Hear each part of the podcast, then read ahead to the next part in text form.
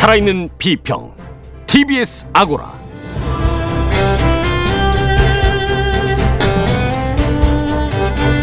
안녕하십니까.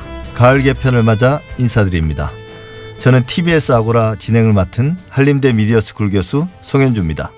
더 꼼꼼하게 따지고 더 똑바로 보고 더 제대로 읽고 더 귀 기울여 듣겠습니다. TBS 아고라 지금 시작합니다.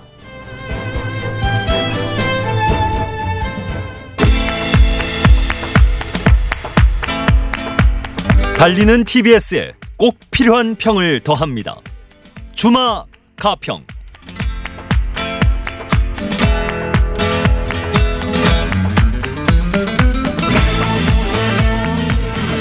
오늘 함께해 주실 세 분 소개드리겠습니다.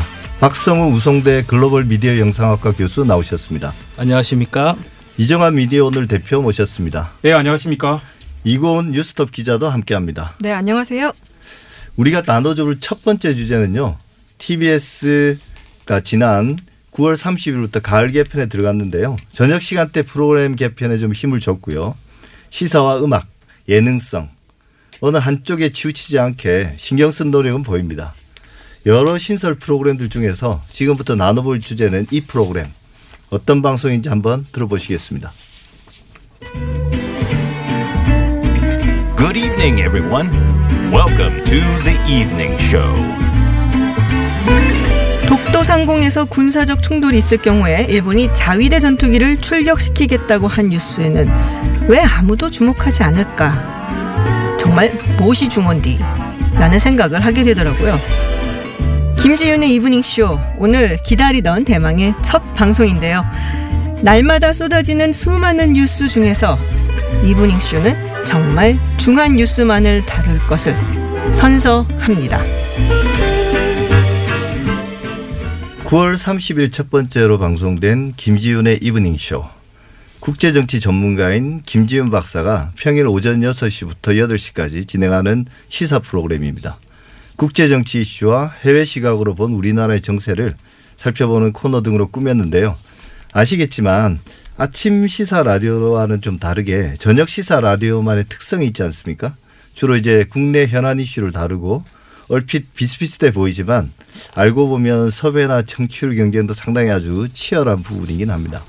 그래서 TBS가 국제 정치 전문가를 영입해서 이 분야에 좀 중점을 두고 저녁 시사 프로그램을 만들었을 때는 어떤 어떤 승부수가 있었을 텐데요. 그게 좀 궁금합니다. 먼저 세 번 세 분께 이제 공통적으로 좀 질문을 드리고 싶은데 아직 첫 주라서 섣불리 좀 판단하기는 힘들 텐데요.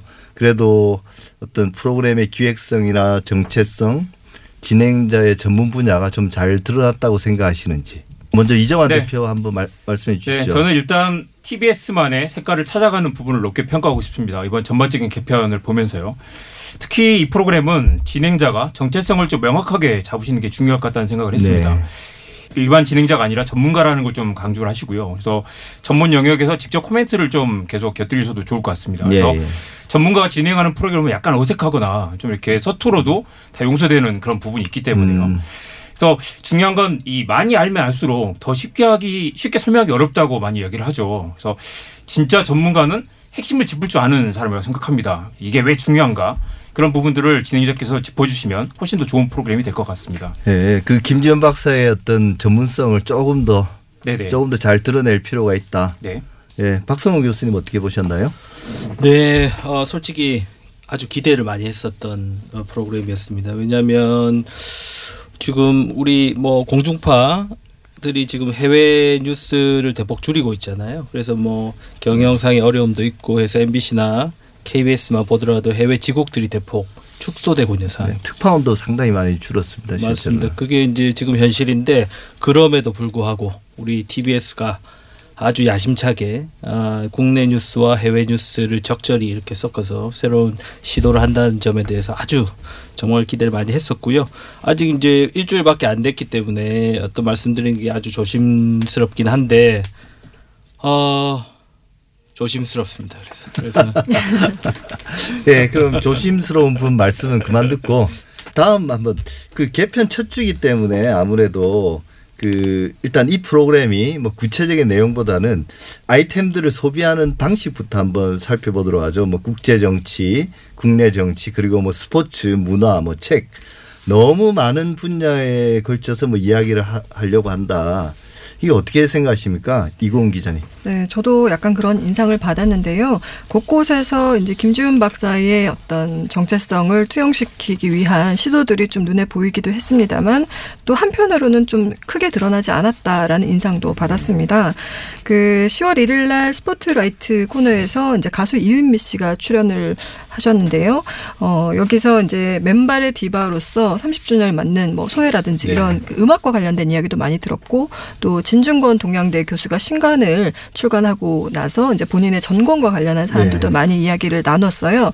근데 어, 이러한 코너들이 뭐 프로의 다양성을 좀 살려주는 효과는 있을 수 있겠지만 그 새롭게 시작한 이, 이 프로그램의 어떤 특성을 잘 살릴 수 있는 것인가 굳이 시사 프로가 뭐 모든 뉴스들을 다 소화해야 하는 어떤 강박에서는 좀 벗어날 필요가 네. 있지 않느냐 이런 생각도 좀 들었습니다. 그런 어떤 뭐 좀 약간 소프트한 그 예능 프로그램적인 성격들이 좀 가미가 되긴 했는데 또 그러다 보니 자연스럽게 정통 시사 프로그램에서의 정체성이 조금 약해진 네. 그런 말씀이신 것 같은데요. 아무래도 이제 특화의 포인트 중에 하나가 이제 네. 김지윤의 픽 코너였던 것 같은데요. 네. 뭐 국제 무대 뒷이야기 혹은 이제 좀 어, 디테일한 어떤 정보들 이런 것들을 진행자의 시각에서 좀 전달하려고 했던 것 같아요. 뭐이 네. 연성화 코너는 아니었던 것 같고요, 실제로. 네네. 근데 제가 생각할 때는 그게 진행자의 전문성이 이렇게 좀 부각되지를 못했던 것 같아요. 아마 첫 번째라서 그런지 그 이유는 어떻게 보십니까? 박성우 교수님 한번 말씀해 주시죠. 네, 어, 10월 1일자 그 코너에서 대표적으로 잘 우리가 살펴봤는데요. 본인이 뭐 정통한 외교 외교 및 국제 정치 전문가시잖아요. 근데 좀 자신감 없는 표현을 많이 하셨습니다. 그래서 저보다 훨씬 정통한 외교 전문가를 통해 들은 이야기다. 뭐 이런 식의 표현도 하시고 하셨는데 이런 부분이 조금 아쉽다라는 생각이 듭니다. 물론 뭐 사실 이게 전문가 박사라고 해서 그 분야에 대해서 모든 것을 잘 아는 건 아니지만 적어도 어떤 접근의 부분 그리고 판단의 부분에 있어서 분명히 전문가적 시각을 가지고 계시겠죠. 그런 측면에서 본다면 특히 이제 우리 뉴스 특히 이제 저널리즘에서 제일 취약한 부분이 이제 글로벌 뉴스인데 저는 이게 재미의 부분과는 상관없이 우리의 노력 부족이 많이 어, 초래한 결과가 아닌가 이렇게 생각하거든요. 그래서 예를 들면 이번 주에 뭐 타 방송 얘기해도 되는지 모르겠습니다만 홍콩 시위를 다루었어요. 금요일 날. 저는 보는데 눈물이 났습니다. 사실 눈물이 났고 아뭐 여러 이유가 있지만 홍콩에 있는 제 지인들이 페이스북에 올린 글들을 보면 막 가슴이 찢어지는 이런 느낌이 들었었거든요. 근데 어, 너무 생생하게 잘 전달했더라고요. 예. 그리고 이제 뭐 해외 글로벌이 이제 남의 얘기가 아니잖아요. 이제는 이제 그것이 곧 우리의 얘기기도 하고 이런 시대인데 아 이렇게 표현하 못할지 모르겠지만 노력 부족의 측면이 좀 있다.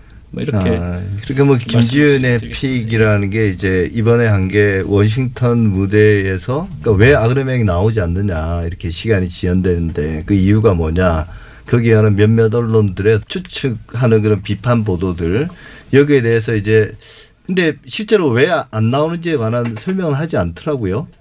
그냥 뭐 오래 걸릴 수도 있다 이 정도 말씀을 하시는 것 같은데 그 이유도 밝히지 않았고 또 이제 방금 박성우 교수님 말씀하신 것처럼 별로 이제 이 아그레막 나오는 이유가 우리의 어떤 뭐랄까요 어떤 진짜 관심 있고 알고 싶고 혹은 공감할 수 있는 그런 어떤 국제 정치 이슈가 아니라 그냥 마치 토막 상식 같은 그런 느낌을 준다. 좀 더 노력해야 되지 않느냐 뭐 그런 말씀하신 것 같습니다. 좀 더 세부적인 이야기 좀 나눠볼게요. 우리 청취자들은 이 프로그램들을 어떻게 느꼈는지 김민정 리포터가 한번 정리해 주시죠. 네, 지난 9월 30일 TBS 라디오가 가을 개편을 통해 첫 선을 보인 신규 프로그램 김지윤의 이브닝 쇼. 한 주 동안 어떤 소감과 의견들이 있었을까요? 가장 뜨거웠던 응원과 쓴소리 만나보겠습니다. 이 금요일만 듣다가 매일 들을 수 있어서 좋습니다라는 분들 계셨고요. 또 9515님은 정치 시사 토크에 음악의 부드러움이 새롭습니다라는 의견을 주셨습니다. 또 김지윤 진행자님 특유의 주제를 부드럽게 이끄는 화술 절실합니다라는 의견도 있었습니다. 또 아이디 ILV 별별님께서는 어, 이 프로그램의 정체는 하고 물음표를 던져주셨는데요. 일단 좀 더 지켜보자라고 아쉬운 마음도 보내주셨습니다. 그리고 아이디 JUM 별별 쓰시는 분께서는 이 국제정치 전문가인 진행자의 전문성을 살리려는 의도인지 미국 정치 현안에 대한 내용이 많았습니다. 미국 정치는 어딘가 좀 동떨어진 느낌이 있는데 국내 현안도 많이 소개해 주세요라는 의견도 보내주셨습니다. 이 중 청취자 반응이 가장 뜨거웠던 인터뷰를 골라봤는데요. 먼저 방송 내용 일부 들어보시죠. 문자로 청취자 질문도 많이 들어왔고 그리고 참 이 질문을 꼭 해달라고 예. 그래서 어 지금 조국 장관이랑 친구셨죠. 굉장히 친한 친구시잖아요. 예. 그래서 입장을 이제 밝히셨고 정의당의 탈당계도 제출을 하셨는데 일단 처리는 안 됐다고 제가 들었어요. 예. 뭐 그와 관련해서 뭐 짧게 한 말씀 해주실 수 있는지. 아, 지금 돌아가는 상황에 대해서 굉장히 우려하고 있고요. 네. 아, 이거 뭐 황우석 사태도 아니고 다들 진영으로 나눠가지고, 나뉘어가지고 지금 미쳐버린 게 아닌가 이런 생각이 좀 들어요.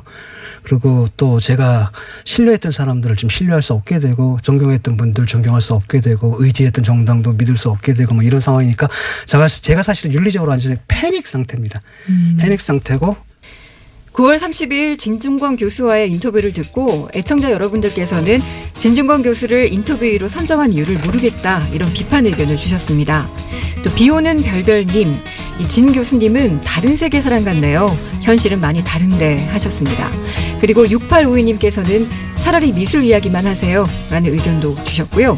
또 마지막으로 8585님께서는 진중권 교수에게 정작 듣고 싶은 다른 이야기가 많은데 너무 책 소개만 하다가 끝나서 아쉽다라는 의견을 주셨습니다. 9월 30일 김지윤의 이브닝쇼 3부에서 진행된 스포트라이트 인터뷰였는데요. 아마 가장 큰 반향이 있었지 않았나 생각합니다. 이 코너 이제 진행자 말에 따르면 오늘 가장 주목받은 이슈와 인물을 인터뷰하는 자리였거든요. 박성훈 교수님, 첫 번째 손님으로 미학자 진중근 교수가 출연했는데요. 그래서 뭐 본인의 책 소개도 하고요. 이게 코너 취지에 맞는 초대 손님과 인터뷰 내용이었다고 생각하시나요? 네, 아쉽다고 생각했습니다. 아, 일단 진중권 교수님 뭐 어떤 어, 수식어로 설명드려야 될지 모르겠지만 미학자로 초대하신 거잖아요. 미학자. 또 9월 30일이 어떤 날인가요? 개편 첫날 아닌가요? 그래서 가장 누가 올까 이런 이제 애청자들의 아, 관심이 많았는데 미학자인데 이제 우리 사회에서 우리 사회의 현안이라든지 우리 사회 앞으로의 어, 혼동스러운 사항을 정리할 수 있는 해안을 줄 수 있는 그런 얘기를 하셨으면 또 괜찮았을 것 같습니다. 새로운 시도고 좋았을 것 같은데 어, 워딩들이 보면 뭐 미쳐버린 게 아닌가 뭐 윤리적으로 패닉 패닉은 아닌 것 같고 제- 이제 제정신을 많이 찾아가고 있는 모두가 아, 이런 상황인데 너무 좀 표현들도 그렇고 이게 좀 아쉬웠어요. 뭐, 뭐 결정적으로 이게 그 이 코너나 프로그램의 문제가 아니고 사실 우리 미디어 현실을 보여주고 있는 거잖아요. 그래서 이게 스스로 어, 포털용 어, 헤드라인이 되고자 하는 조각 기사화되고 싶어하는 욕망이 드러난 거 아닌가 좀 아쉬웠습니다. 그 인터뷰 자체도 문제지만 그걸 이제 호- 어, 프로그램을 홍보하기 위해서 어, 보도 자료에 이제 그 자극적인 그 부분만 딴 게 좀 문제라는 지적이신데요. 그 이정환 대표님, 이 진중훈 네. 교수가 그 네. 인터뷰 말미에 했던 말 있지 않습니까? 방금 박승호 교수님도 말씀하신 거기에 대해서 어떻게 생각하십니까? 네, 저는 당연히 감각의 역사 최근 나온 책 이야기를 하다가 조국 이야기로 흐를 네. 수도 있다고 봅니다. 그게 라디오와 현장 인터뷰의 매력이기도 하죠. 예. 그리고 진중권은 진중권만으로도 굉장히 화제성이 있는 인물이죠. 탈당계를 냈다가 철회했고 지방에서 강행 네. 유책은 화제가 되기도 했습니다. 그래서 진중권을 불러다가 이야기를 하는데 오히려 그 질문을 던지지 않았다면 더 그렇죠. 왜 중요한 질문을 하지 않았느냐는 비판이 나올 수 있었을 것 같고요. 제목을 두고 논란이 있었습니다. 제목이 TBS 온라인판 제목이 진중권 진영으로 나누어 미쳐버린 게 아닌가 하는 생각도 라고 또 한 표를 달았죠.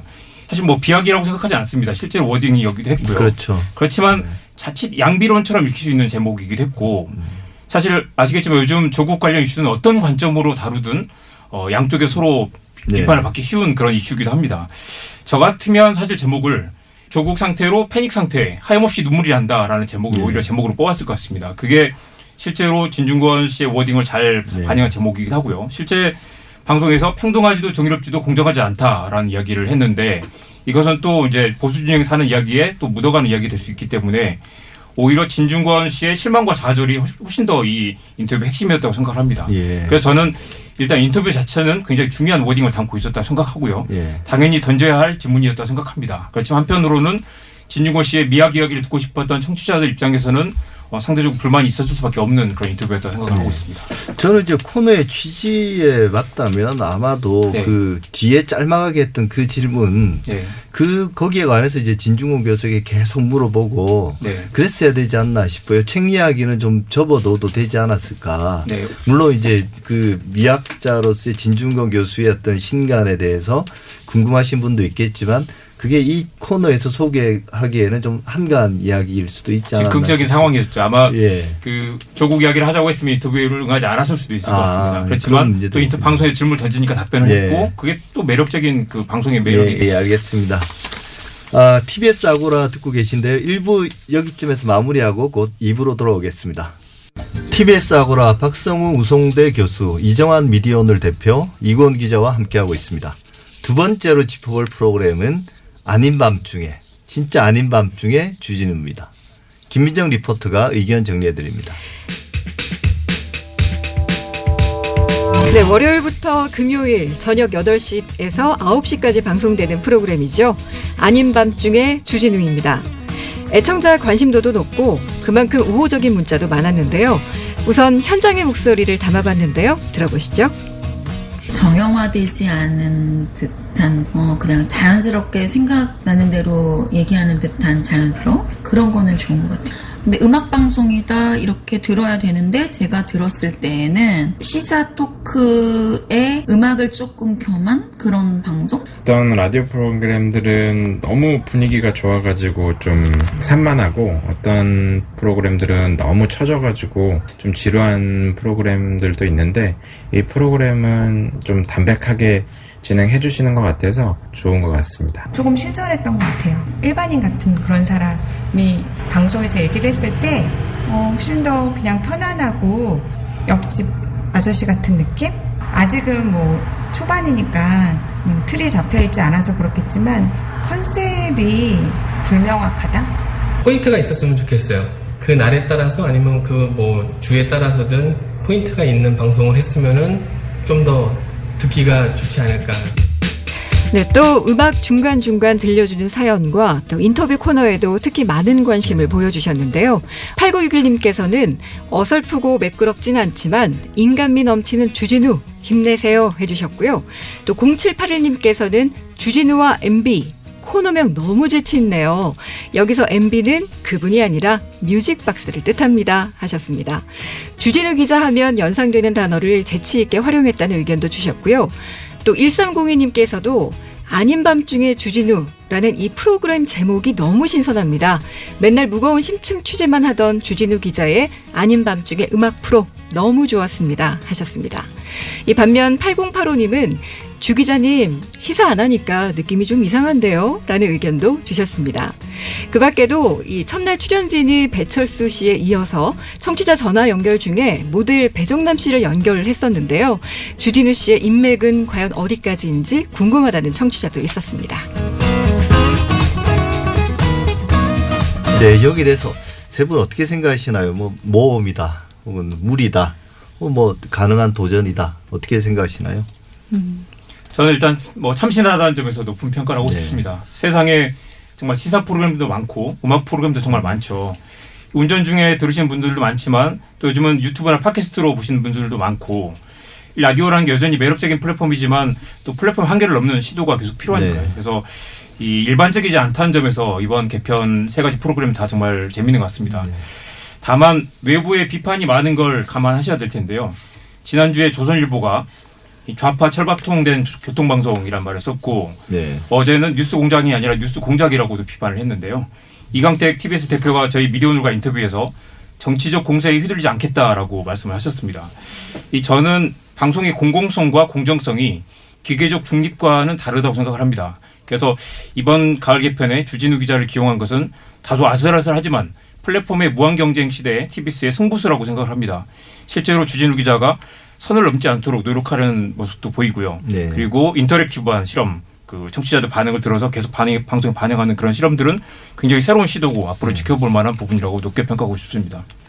예, 이고은 기자 네. 어떻게 생각하시나요? 어, 저는 우선 그 진행자를 선정한 데 있어서 굉장히 흥미로운 시도였다는 생각이 들고요. 최근에 시, 어, 시사 라디오 프로그램에서 뭐 퓨전이라든지 좀 예능성을 강조한 이러한 이제 제작 관 모습들이 보이는데 어, 이러한 트렌드를 따라간 어, 결과였다라는 생각이 듭니다. 근데 다만 아까 청취자분들 의견도 있으셨지만 어, 과연 이 프로그램의 방향성이 어디로 갈 것인가에 대해서 다소 이제 의문점이 남는데요. 어, 주진우 기자의 기자가 아무래도 이제 기자이다 보니까 결국에는 어떤 시사적인 문제를 건드리지 않을 수 없지 않을까라는 그런 그렇겠죠, 생각도 예. 들고요.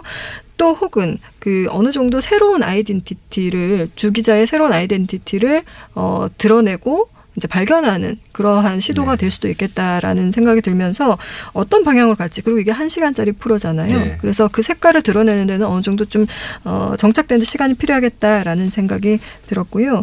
다만 이제 이 정치적인 어떤 색깔이 뭐 시사를 다루면서 이 프로그램에 투영이 된다고 한다면 일부 그 팬덤을 형성하고 있는 청취자들에게만 좀 소외, 소구가 되고 또그 위에는 좀 약간 편향성 논란이 언제든지 또 휘말릴 수 있다는 점, 이 점은 좀 염두에 두어야 할 것 같다 이런 생각이 듭니다.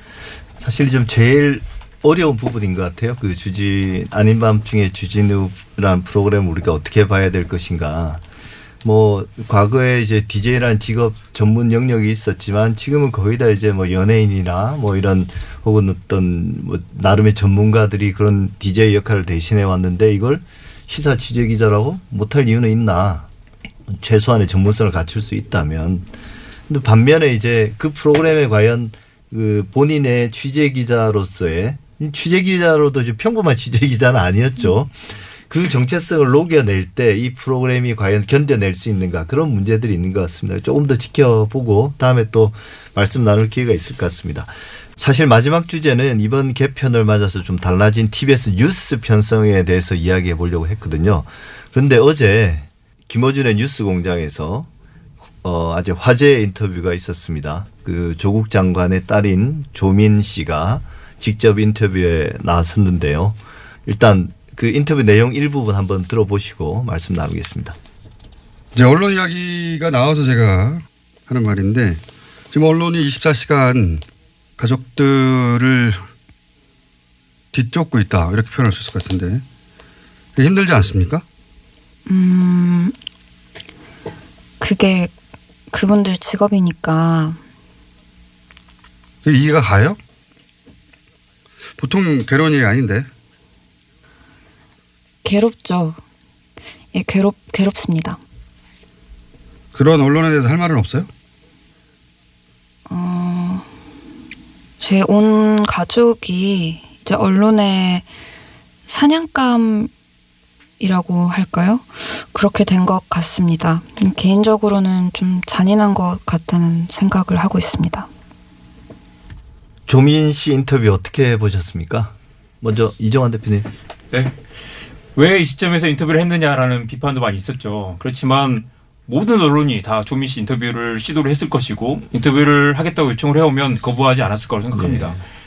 다만 어, 조민 씨가 직접 TBS를 선택했다고 들었는데요. 어, 선택을 해서 인터뷰를 했다면 굉장히 중요한 기회인 거죠. 그래서 다른 언론이 궁금해하는 것들도 질문을 했어야 한다고 생각합니다. 이 질문 인터뷰에는 사실 빠져있는 질문이 많았는데 그 부분이 좀 안타까운 것 같습니다. 화제의 인물을 불러낸 것은 일단 매우 좋고요. 다들 궁금해하긴 사안이기도 하고. 다만 또 하나 굉장히 주- 중요한 부분은 이 김어준 씨가 수사받 수사 중인 사안들은 말하지 않아도 된다라고 이야기를 했고 실제로 조민 씨도 굉장히 민감한 질문들을 다 피해가면서 민감한 부분들을 언급을 하지 않았는데 사실 이건 수사받은 내용을 이야기한다고 해서 불리기를 갖는 게 아니라 적극적으로 해명을 해야 될- 부분도 있는 것이고요. 청취자들 입장에서는 궁금한 부분들 듣고 싶은데 진행자가 그 부분을 일부 차단을 하는 그런 느낌도 있었습니다. 그래서 이게 과거에 어, 일부 피의자들이 자기 불리한 질문을 하지 않으려고 말하는 그런 그 논법인데 이 부분에서 조금씩 하고 싶은 이야기 있었을 수 있는데 이걸 말하면 안 되겠구나라고 생각해서 이야기하지 못하는 그런 부분도 있을 것 같고요. 어, 김어준 씨가 엄밀하게 언론인이 아니라고 할 수도 있지만 이 언론은 당연히 뉴스 인물을 불러다가 불편한 질문을 던져야 한다고 생각합니다. 네. 다만 이 인터뷰에서 굉장히 중요한 워딩들 많이 나왔죠. 어머니가 쓰러졌다는 것은 사실이다라는 것도 있었고 이 언론 보도 때문에 굉장히 가족이 고통을 받고 있다는 새로운 팩트들도 있었습니다. 다만 이 중요한 해야 될 질문들이 빠져 있다는 것들은 굉장히 안타까운 부분이라고 생각합니다. 예.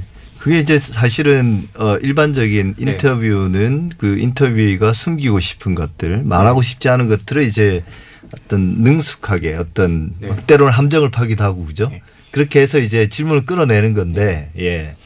그 김어준 씨가 사실 일정 부분에 편향성이 있다는 거 누구나 알고 있죠. 그래서 음. 청취자들은 그런 편향성에 동의하기 때문에 열광하기도 하고 동의 여부와 별개로 김어준이라는 명확한 캐릭터를 전제로 방송을 이해하고 있기 네. 때문에 이런 방식이 얼마든지 가능하다고 생각합니다. 그래서 사실 기자들은 그동안 조국이나 조국의 가족들에게 감정이입을 이입을 하지 않으려고 노력을 하죠. 그렇지만 음. 김어준 씨는 이 뉴스가 아니라 또 시사 프로그램에서 조금 다르기도 하고 네. 김어준 씨처럼 때로는 그 가슴으로 진행을 하는 그런 방송도 네. 필요 있을 수 있다고 생각합니다. 네. 다만 김어준 씨의 이런 경우는 약간 좀 더 언론인으로서 책임감을 갖고 불편하지만 또 독- 청취자들이 불편하게 생각할 만한 질문을 던졌으면 좋지 않았을까 하는 아쉬움이 있었습니다. 예, 뭐 저도 그 조민 씨의 어떤 처지를 이해해서 좀 인터뷰가 조심스러울 수밖에 없었는데요. 그래도 네. 좀, 어, 좀 질문이 좀 부족했고 그래서 인터뷰가 10분 넘게 진행됐는데 과연 어떤 그 인터뷰를 통해서 우리가 새롭게 알게 되거나 좀 궁금했던 게 해소됐는가 그 부분에 대해서는 조금 아쉬움이 있었던 것 같습니다. 음. 이공 기자 어떻게 보셨나요? 어, 마지막으로 인터뷰를 마무리하면서 어, 김어준 진행자가 뭐 장성환 딸이 자신보다 어머니를 걱정하는 뭐 이야기였다 이런 이야기를 했었는데 인터뷰 내내 어떤 그 좀 다소 좀 감성적인 소구가 좀 있었다라는 생각이 들었고 또 인터뷰 이에게 청취자들이 몰입할 수 있는 어떤 그 계기를 만들어 줬다라는 그런 인상을 받았습니다. 또 그 가운데에서 또 기억이 나는 것은 그 이전에 한국일보 단독 인터뷰가 나왔었단 말이죠. 근데 그 과정에 대해서 이제 조민 씨가 어, 이것이 자기가 가족의 입장을 대변해서 한 이야기였는데 단독 인터뷰로 나가게 된 것에 대해서 그런 전후 사정을 얘기를 하기도 네. 했는데 그 김어준의 뉴스공장에서 이번 조국 사태를 다루는 과정 중에서 상당히 이제 언론의 보도 행태에 대한 좀 비판적인 태도들이 많이 보였었거든요. 이제 이 부분을 어, 좀 더 자세하게 그 과정을 설명을 해주는 것도 좀 좋았겠다라는 생각이 네. 드는데 이 부분은 그냥 넘어가더라고요. 이게 좀 아쉬웠습니다. 사실 뭐 제 개인적인 생각이지만 이 조국 장관 관련된 한 두 달 넘은 기간 동안에 뉴스 공장이 아주 어찌 보면 그 사건의 변곡점이 되는 인터뷰들을 좀 몇 개를 진행했거든요. 어, 뭐 그 입시 전문가가 나왔을 때도 그렇고 동양대 관계자 인터뷰도 그랬고요. 이게 거의 뭐 조민 씨 인터뷰가 거의 이제 마침표를 찍는 그런 느낌인데요. 박성호 교수님, 이 전체적인 과정들에 대해서 좀 어떻게 평가하십니까? 아, 참 힘들죠. 시민으로서, 국민으로서 힘든데 이게 좀 냉정하게 돌아보면 아, 두 가지 점을 발견할 수 있어요. 첫 번째는 검찰의 언론화예요. 그래서 뭐 언론이 많이 부러웠는지 몰라도 언론처럼 하고 있어요. 검찰이 취재만 하고 있어요. 그리고 뭐 조금씩 흘립니다. 언론 뭐 전체 언론 아닙니다. 대부분의 언론은 검찰화 되었어요. 기존에. 그래서 범죄를 상정을 했고 취조를 합니다. 취조. 취재가 아니고. 뭐 이런 전체적인 어떤 서너 달의 한편의 아주 힘든 법정 드라마 같기도 한 그 속에서 사실 국민들은 사실 힘들고 지치는데 저는 뉴스 미디어들을 지치나 힘드나 뭐 꼭 그럴 것 같지는 않다 이렇게 생각합니다.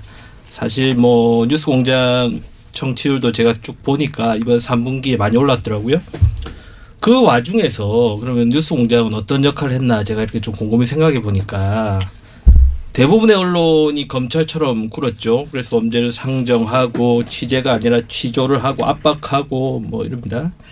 뭐 변호인은 누가 했었을까 보니까 어, 뉴스 공장이 그동안 했던 어, 아까 말씀하셨던 입시 전문가 동양대 관계자 인터뷰 뭐 이런 것, 그런 것들이 그나마 최소한의 역할을 그런 비슷한 역할을 한 게 아닌가 그런 측면에서 평가해야 될 부분은 분명히 있는 것 같습니다. 어, 뭐 저도 이제 간단히 제가 떠오른 생각인데요. 그 조민 씨 인터뷰에서 오디오 클립에도 나온 부분인데 그게 그들의 직업이니까요라는 대답이 있잖아요. 기자들을 보면서 그 보면서 이제 제가 떠올랐던 생각이 그 소설 남한산성에 보면 인조가 이제 명나라 황제에게 예를 올리기 위해서 막 춤을 추잖아요. 그 소설에는 보면 이제 막 화장까지 했다고 나와요. 그걸 이제 청나라 황제 홍타이지가 보고 했던 말이 이제 놔둬라. 그들은 그들의 할 일을 하고 있을 뿐이다. 이 말이 되게 씁쓸하게 느껴졌습니다. 그 기자들도 이제 그런 일을 하면서 자괴감을 많이 느낄 것 같은데요. 이런 것들이 좀 이 사태가 마무리되고 나서 우리 저널리즘을 한번 냉정하게 평가해 볼 수 있는 기회가 될 거라는 생각을 혹은 희망을 가지고 있습니다. 음, 사실 언론 예. 현장에서는 그 취재하는 어떤 관행이라는 것들이 있지 않습니까? 어떤 네. 취재처에 누군가를 취재를 하고 그로부터 어떤 그 명확한 답변을 얻어서 신빙성을 얻어서 네. 취재를 한다든지 어떤 그 관행이라 공식 같은 것들이 있는데 사실 김어준 씨의 어떤 그 개인적인 파워로 인해서 그 관행을 뛰어넘어서 새로운 인터뷰를 발굴하고 그로부터 새로운 목소리를 어, 얻어내는 것들 네. 이런 것들은 굉장히 그 뉴스 공장의 힘이라는 생각이 듭니다. 네. 제가 아까 그 남한산성 말씀드린 거는 이제 마무리하려고 말씀드렸는데 하신 말씀이 참 많으신 것 같아요. 뭐 기회는 계속 있습니다. 그래서 다음 주에 또 말씀 나누면 될 것 같고요. 오늘은 여기까지 세 분 오늘 감사드립니다. 감사합니다. 감사합니다.